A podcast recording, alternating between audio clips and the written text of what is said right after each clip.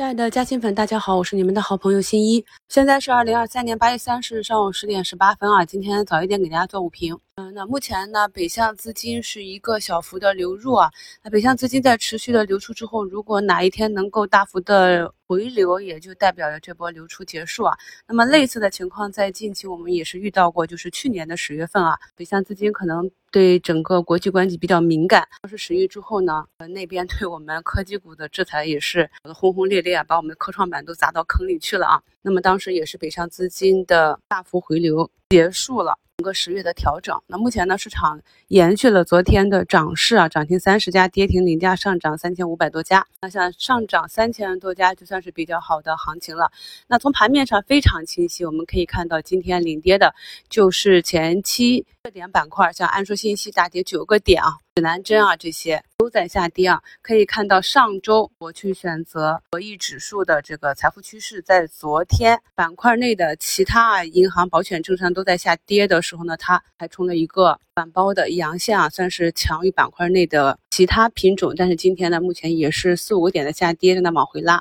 盘中最多砸到10个点啊。那这就是板块之间的切换以及市场之间的节奏。大家听我的节目呢，要去认真的理解啊，我去选择板块以及在板块内择股这样一个逻辑。首先，板块的节奏要对，其次，择股呢要找熟悉的标的，安全的，这样才能够保证更好的胜率。对于近期的市场，其实呢，你只跟随市场的短期节奏是非常难做的。比如说，我们的指数这里啊，上周走的是非常的弱，在上周五收盘之后，大部分的声音都是看本周还是有一个新低之后才能止跌企稳啊。那我们也是在一周展望里判定说本周是有可能再去有一个新低的，但是作为左侧的价头风格啊，那我一般都是选择主动去买套的。所以周末这样一个很意外的利好之后，可能周五割肉的朋友周一呢就追进去了，高开追进去呢，全天下跌，一整天被套无法卖出。周二早上低开再次割肉啊，看到昨天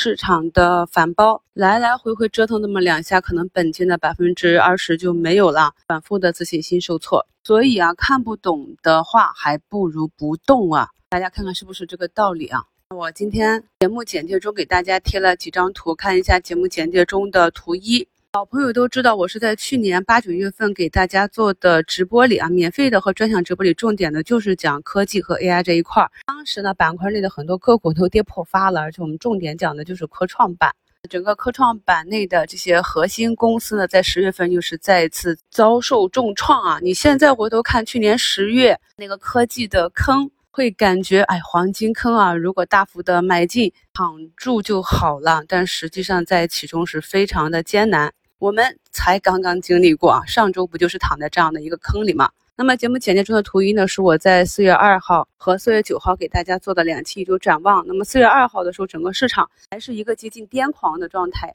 其他的板块都被数字经济抽血啊，包括底部啊，整体业绩周期还没到的半导体芯片板块都被数字经济的热度给抡起来了。当时好多朋友在当期的股评下方留言说啊，涨几天涨的都涨麻了，不敢看账户啊。现在我们在回顾啊，当这种情况出现的时候，我们是不是就应该想着，如果你的账户不再上涨了，如果你的净值开始回落，是不是该去兑现了呀？那么4月9日呢，就直接明确的跟大家讲了这个4月时间节点的注意事项啊。那事隔了4个月，一直到上周二啊，这个图2中8月22日的早盘，我才跟大家讲这个科创信息啊、芯片啊这些 ETF 啊，包括科创板指啊，重新回到关注区域。当天呢，市场走了一个下午2点多的微型反转啊，朋友们就挺高兴的。但直接呢，啪啪啪，市场就是继续的再创新低，又给跌回去了。底部的情绪就是这样的反复，包括上周一个微型反转之后让人失望的再次创出市场的低点，以及啊本周一这样一个高开低走之后，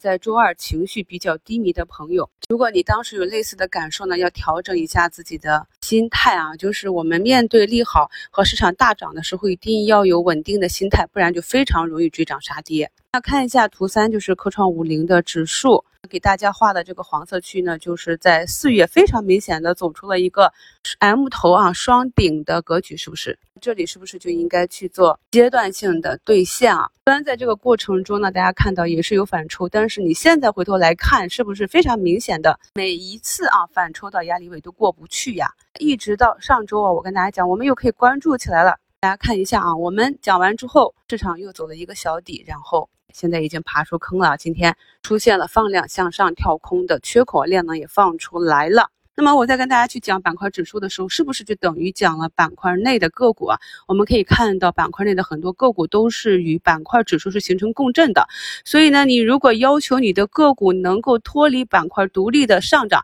是非常之难啊。那这里跟大家强调的重点，关注的方向就是底部的有业绩的啊。如果有可能的话呢，再叠加一下科创板啊，这个次新股啊。我昨天用这几个条件啊，用同花顺的问财选股选出来的很多科创板底部啊放量有止跌的个股，那今天呢好多都是封上了涨停。在这种市场情绪和氛围下，你再去做个股，胜率就会高很多啊。我就不去挨个个股点评了，大家看一下涨幅排名榜，去看看它的 K 线是不是已经跌了很久，是不是出现了我们技术体系中的啊四大高收率买点啊。所以从上一周周四周五，虽然市场非常的低迷，但是我在节目中反复的强调，这个时候要有信心。第一，要认真选股，因为你回血的时间到了。第二，要做好切换，如果市场的热点暂时没到你那个板块的话，切一部分仓位过去，跟随市场才能够快速的回血啊。那如果没有科创板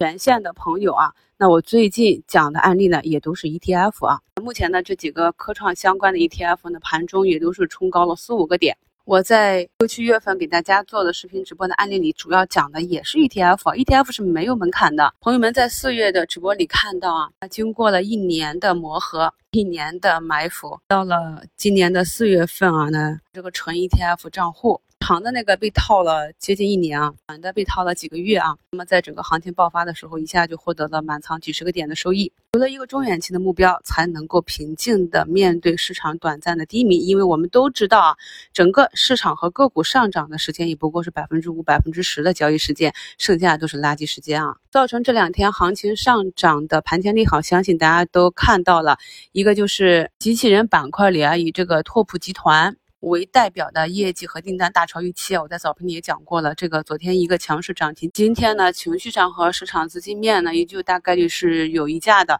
那早盘呢最低下杀到4个多点啊，那目前是8个多点的横盘。再就是华为 Mate 60的发布，也是提振了消费电子这条链条啊。我们知道消费电子之前的高光时刻是跟随着苹果链嘛，所以板块内的很多个股呢，也是在过去几年里面跌得非常的深，非常的惨了。那很多熟悉的老面孔呢，近期是慢慢的走强。我前面一直强调啊，个股和板块持续的走强的几个必要条件，首先第一个就是跌得足够深，调整的足够深了啊。所以说下跌是我们的好朋友，我们要看懂趋势，看懂强弱，然后才能够在 A 股市场中选择好属于你板块和个股的那个波段去操作。最后强调一点啊，很多个股呢经过2天的上涨，目前呢是冲到了一个压力位。无论市场情绪多么的好，你的买点一定要符合你的技术体系。如果你看到市场大涨之后，个股呢在冲击重要压力位的时候你去介入，那么如果冲击不成功，个股调整，你就会陷入了一个短期的困境啊。所以大家一定要理性的对待上涨的市场